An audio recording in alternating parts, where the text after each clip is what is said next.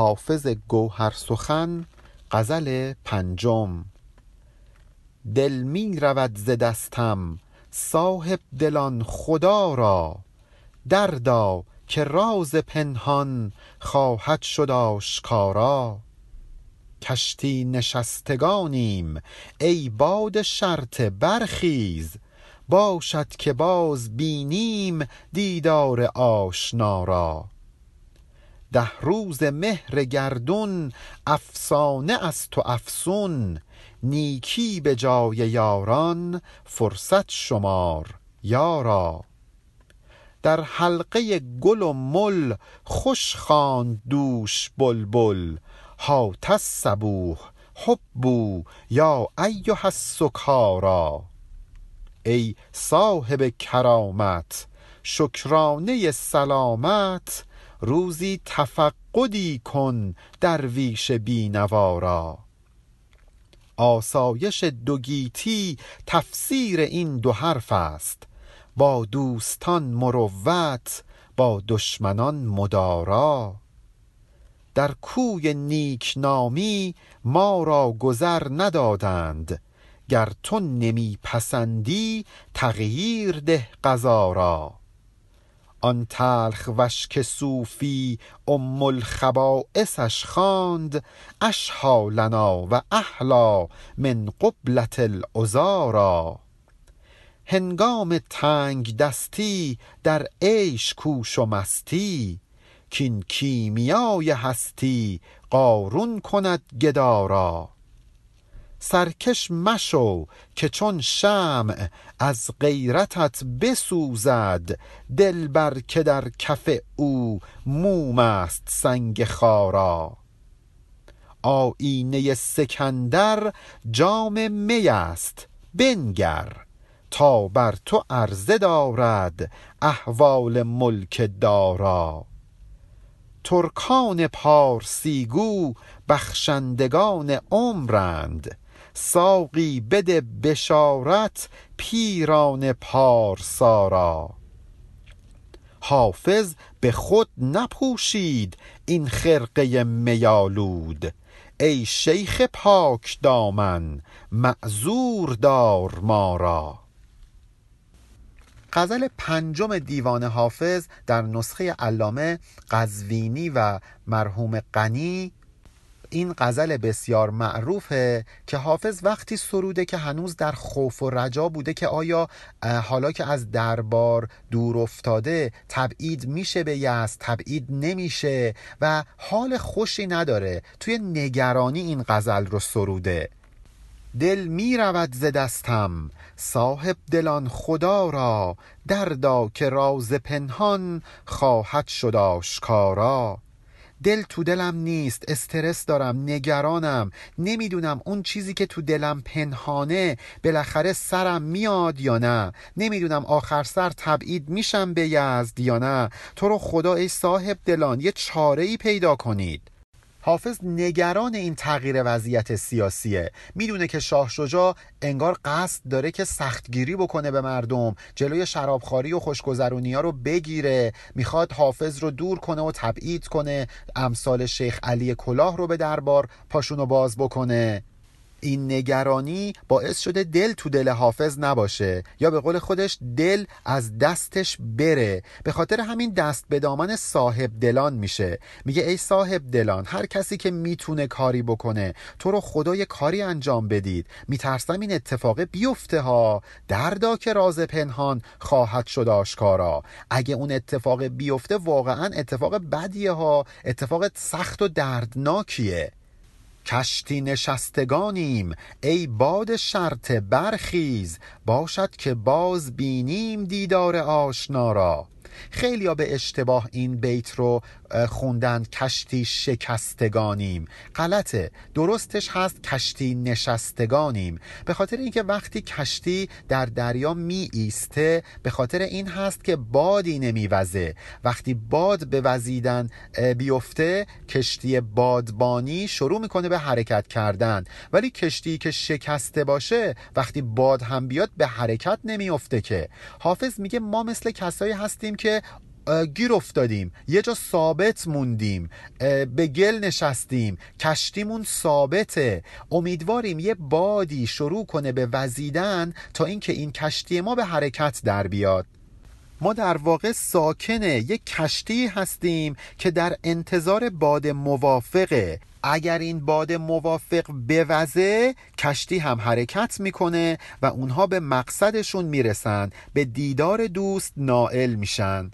در واقع حافظ انگار نشسته منتظر یه اتفاقی بیفته که بهش بگن نه، شاه شجاع منصرف شده، قرار نیست تغییر رویه بده. باد شرطه همون باد شرطاه هستش که یعنی باد موافق. ده روزه مهرگردون یا ده روزه مهرگردون، افسانه است و افسون، نیکی به جای یاران فرصت شمار یارا. حافظ توی این بیت داره به شاه شجاع میگه که به ما نیکی کن، دنیا ده روز بیشتر نیست. این مهر و محبت دنیای چند روزه افسانه و حیله است، مغرور بهش نشو، از این فرصتی که بهت دادن استفاده بکن تا اینکه در حق دوستانت نیکی کرده باشی. حافظ در واقع توقع مساعدت از شاه شجاع داره، ازش انتظار داره که بهش یه لطفی بکنه، توجهی بکنه. در این بیت مهر یعنی همون محبت، یعنی روی خوشی که دنیا داره نشون میده. میگه این مهری که دنیای گردون، دنیای گذرنده داره به تو نشون میده، ده روز بیشتر نیست، چند صباحی بیشتر نیست، زود میگذره، مثل افسانه میمونه، بهش دل خوش نکن. نیکی به جای یاران یعنی نیکی در حق دوستان، فرصت شمار یارا یعنی این فرصت رو غنیمت بشمار و نیکی کن در حق دوستانت. در حلقه گل و مل خوش خواند دوش بلبل، هات الصبوح حبوا یا ایها السکارا. حافظ داره دفاع میکنه از مجالس بزم، از شرکت در مجالس خوشگذرانی. مفهوم این بیت اینه که در دل شب وقتی که سحر داشت نزدیک میشد، بلبل اومد در کنار بساط گل و شراب، شروع کرد به آواز خوندن، یه آواز خوشی و سر داد. توی آوازش میگفت ای کسایی که دنبال باده و مستی هستید، بیدار شید، شراب صبحگاهی براتون آوردم. هات الصبوح یعنی صبوح براتون آوردم، حبوا بیدار شوید، یا ایها السکارا ای باد نوشان، ای کسانی که طالب مستی هستید. حافظ میگه کار اشتباهی نیست، اشکال نداره، خیلی هم خوبه، داره دفاع میکنه از این کار. ای صاحب کرامت شکرانه سلامت، روزی تفقدی کن درویش بینوارا. توی این بیت صاحب کرامت شاه شجاعه، درویش بینوا حافظه. حافظ تقاضای بذل و توجه رو در حق خودش داره، میگه ای کسی که صاحب کرامت هستی، خداوند به تو نعمت سلامتی داده، به شکرانه نعمت سلامتی که خداوند بهت داده یه تفقدم یعنی یه دلجویی هم در حق من درویش کن. حالا گذشته از این معنی که حافظ پژوهان کردن، شما ببینید چقدر زیبای عاشق میتونه به معشوقش بگه ای کسی که صاحب کرامتی، الان که سلامت هستی به من توجه بکن، به من درویش، به من عاشق. آسایش دوگیتی تفسیر این دو حرف است، با دوستان مروت با دشمنان مدارا. این بیت شاه بیت این غزله. واقعا اگر که ما به این بیت عمل بکنیم، دنیا گلستان میشه. نه تنها دنیامون گلستان میشه، آخرتمون هم تضمین شده است. آسایش دوگیتی خواهیم داشت، در هر دو دنیا آسوده خواهیم بود، به شرطی که در حق دوستانمون خیانت نکنیم، به اونها از پشت خنجر نزنیم، در حقشون مروت به خرج بدیم، جوانمردی کنیم، هواشون رو داشته باشیم و با دشمنانمون هم مدارا کنیم. قرار نیستش که همه اونجوری که ما میخوایم باشن، قرار نیست که همه مثل ما فکر بکنن، مثل ما عمل بکنن. اگه قرار باشه ما هر کسی مثل ما نیست رو دشمن بدونیم و باهاش بجنگیم که دنیا پر از جنگ میشه. همون اتفاقی که الان داره میفته. اگه ما بلد بودیم با دشمنامون مدارا بکنیم، وضعمون خیلی بهتر از اونی که الان هست بود. البته حافظ در این بیت داره به شاه شجاع میگه که در حق من که دوستت هستم مروت بکن، اصلا به فرض که من دشمنتم بابا با من مدارا کن، منو تبعیدم نکن. داره به اعتدال دعوتش میکنه. در کوی نیکنامی ما را گذر ندادند، گر تو نمی پسندی تغییر ده قضا را. حافظ خیلی گرایش به سمت جبر داشته. اتفاقا ابیاتی داره که صریحاً عقیده خودش رو بیان میکنه. مثلا میگه که رضا به داده بده و از جبین گره بگشا، که بر من و تو در به اختیار نگشاده است. اخم نکن، رضایت بده، ما اختیاری نداریم، هرچی هست قضا و قدره. الان توی این بیت هم دقیقاً داره همین اعتقادش رو بیان میکنه. میگه من نیکنام نیستم، من آدم بدنامیم، باشه، من معروفم به این که شرابخوارم. اصلا از روز ازل نام منو در ردیف بدنامان قرار دادن، نه نیکنامان. من اینجوریم، اگه خوشت نمیاد برو قضا و قدر و سرنوشت رو تغییر بده، دست من نیست که. قضا و قدر من همین بوده، سرنوشت من همین بوده. من به حکم قضا و جبر سرنوشتم اینه که اهل تقدس و تظاهر نباشم، جنت مکان نباشم. اگه میتونی بسم الله سرنوشت رو تغییر بده. آن تلخ وشک صوفی ام الخبائسش خواند، اشحالنا و اهلا من قبلت العذارا. در این بیت تلخوش یعنی شراب، صوفی هم حضرت رسول هست که حدیثی دارند با این مضمون که الخمرو ام الخبائس، شراب مادر همه خباست ها و بدی هاست. حافظ میگه همون شرابی که پیامبر ام الخبائس خطابش کرد برای من اشها یعنی لذیذتره و احلا برای من شیرینتره. من قبله، قبله یعنی بوسه. عذارا هم جمع عذرا هست به معنی دختران، دوشیزگان. میگه همون شرابی که پیامبر میگه ام الخبائسه برای من از بوسه دوشیزگان هم لذیذتر و شیرینتره. من اون شرابو سر میکشم، من اهل ریاکاری نیستم، من مثل شیخ علی کلاه نیستم که قراره به تو نزدیک بشه و ظاهر شریعت رو حفظ بکنه. البته این بیت رو حافظ خیلی ظریف یک ابهام هم درش قرار داده. در انگلیسی بهش میگن ambiguity. این ambiguity که اینجا گذاشته به این معنی میشه که به جای اینکه ما تلخوش رو شراب ترجمه بکنیم، تلخوش رو ترجمه بکنیم سخن سخت، سخنی که خیلی خوشایند نیست. حافظ میگه اون سخن پیامبر که گفت شراب ام الخبائسه، درسته که خیلی سخن تلخیه، خیلی سخته که ما بپذیریمش، ولی برای من از بوسه دوشیزگان هم شیرینتر و لذیذتره. من سر ارادت فرود میارم در مقابل این حدیث نبوی، من شراب رو به سمتش نخواهم رفت به خاطر اینکه پیامبر گفته ام الخبائسه، هر چند که این حرف حرف تلخی باشه. ببینید چقدر ظریف این بیت سروده شده. هنگام تنگ دستی در عیش کوش و مستی، کین کیمیای هستی قارون کند گدارا. چقدر زیبا اینجا حافظ بعد از این که تقاضای توجه رو به شاه شجاع داده، داره یکم ابراز غرور و بی‌اعتنایی هم میکنه.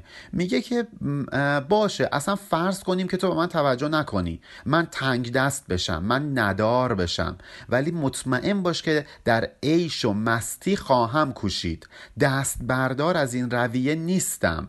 فکر نکن که اگه حالا تو به من خیلی توجه نکنی من چقدر به سختی خواهم افتاد. هر چقدرم تنگ دست باشم در عیش و مستی خواهم کوشید، چون اعتقاد دارم که عیش و مستی کیمیای این جهانه، مثل وجود آدما رو به طلا تبدیل میکنه. فقیرترین آدما هم اگر یک زندگی خوش و شیرین و پر عیش و سرمست داشته باشه مثل قارون زندگی میکنه، مثل کسی که یه خونه کوچیک داره، مستاجرم هست، ولی یه رابطه خیلی صمیمانه با همسرش داره، بچه‌ها یا بچه‌ش خیلی بهش علاقه‌مندن، خیلی جمع خانوادگی گرمی دارن. اینا در واقع دارن در عیش و مستی میکوشن، در گنج قارون دارن قوطه میزنن. ولی اون کسی که خیلی هم وضعش خوبه ولی رابطه خوبی با همسر و فرزندانش نداره، واقعاً گدا و تنگ دست اونه. حالا حافظ این حرفو که به شاه شجاع زده یکم به خودش نهیب میزنه، چون میدونه که شاه شجاع ناراحت میشه دیگه، داره بهش میگه که اگه کمکم هم نکنی اصلا عین خیالم نی، من در عیش و مستی خودم میکوشم.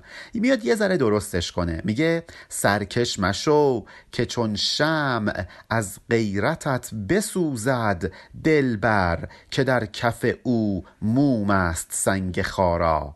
به خودش نهیب میزنه، میگه آقای حافظ سرکش مشو، چون این شاه شجاع کسیه که در کف دستش سنگ خارا مثل مومه، هر کاری دلش بخواد میکنه، یهو میاد میسوزونت تا مثل شمع آبت میکنه ها، اگه به سر غیرت بیاد، اگه ناراحت بشه سرکشی نکن، از فرمان معشوقت سرپیچی مکن، اگه یهو آتش غیرت این معشوق روشن بشه تو مثل شمع آب میشی. این معشوق همونه که در کف دستش سنگ خارا مثل موم نرمه.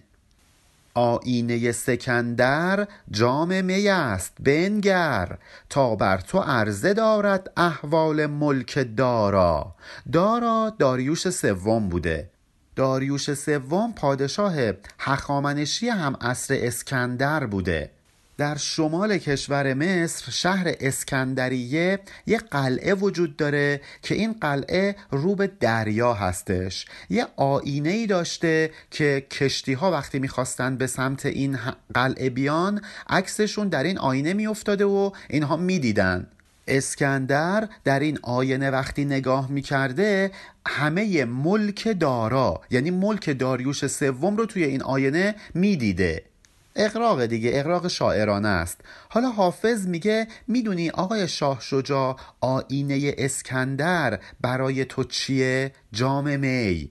بیا در این آینه بنگر، یعنی بیا این می رو بنوش، یعنی دست از مینوشی بر ندار، بیا در مجالس خوشگذرونی ادامه بدیم، نرو به سمت امثال شیخ علی کلاه. این جام می برای تو کار آینه برج اسکندریه رو میکنه، بیا درش بنگر، یعنی بیا این شراب رو بنوش، تا اینکه مثل همون جام جهان نما همه کشور داریوش سوم رو ببینی، یعنی آینده مملکتت رو ببینی. داره شاه شجاع رو به دوراندیشی و درک فریبی که در کار شیخ علی کلاه هست دعوت میکنه، بهش میگه به آینده نگاه کن و فکر کن، آخر عاقبت نداره اگه بخوای گرایش پیدا بکنی به شیخ علی کلاه. ترکان پارسی گو بخشندگان عمرند، ساقی بده بشارت پیران پارسارا. ترک پارسیگو شاه شجاعه، چون اینها اصلا از تبار مادر به سمت ترکان قراختایی برمیگشتن.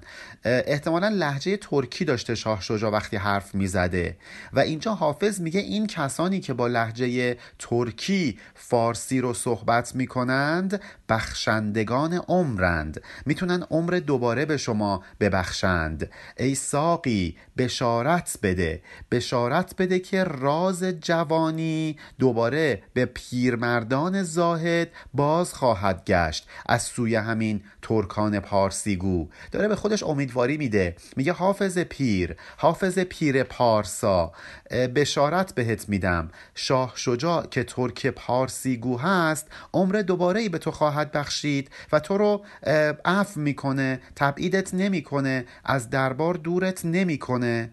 در بیت آخر غزل هم دوباره حافظ اشاره میکنه که من به حکم اختیار به این روز نیفتادم. حافظ به خود نپوشید این خرقه میالود، ای شیخ پاک دامن معذور دار ما را.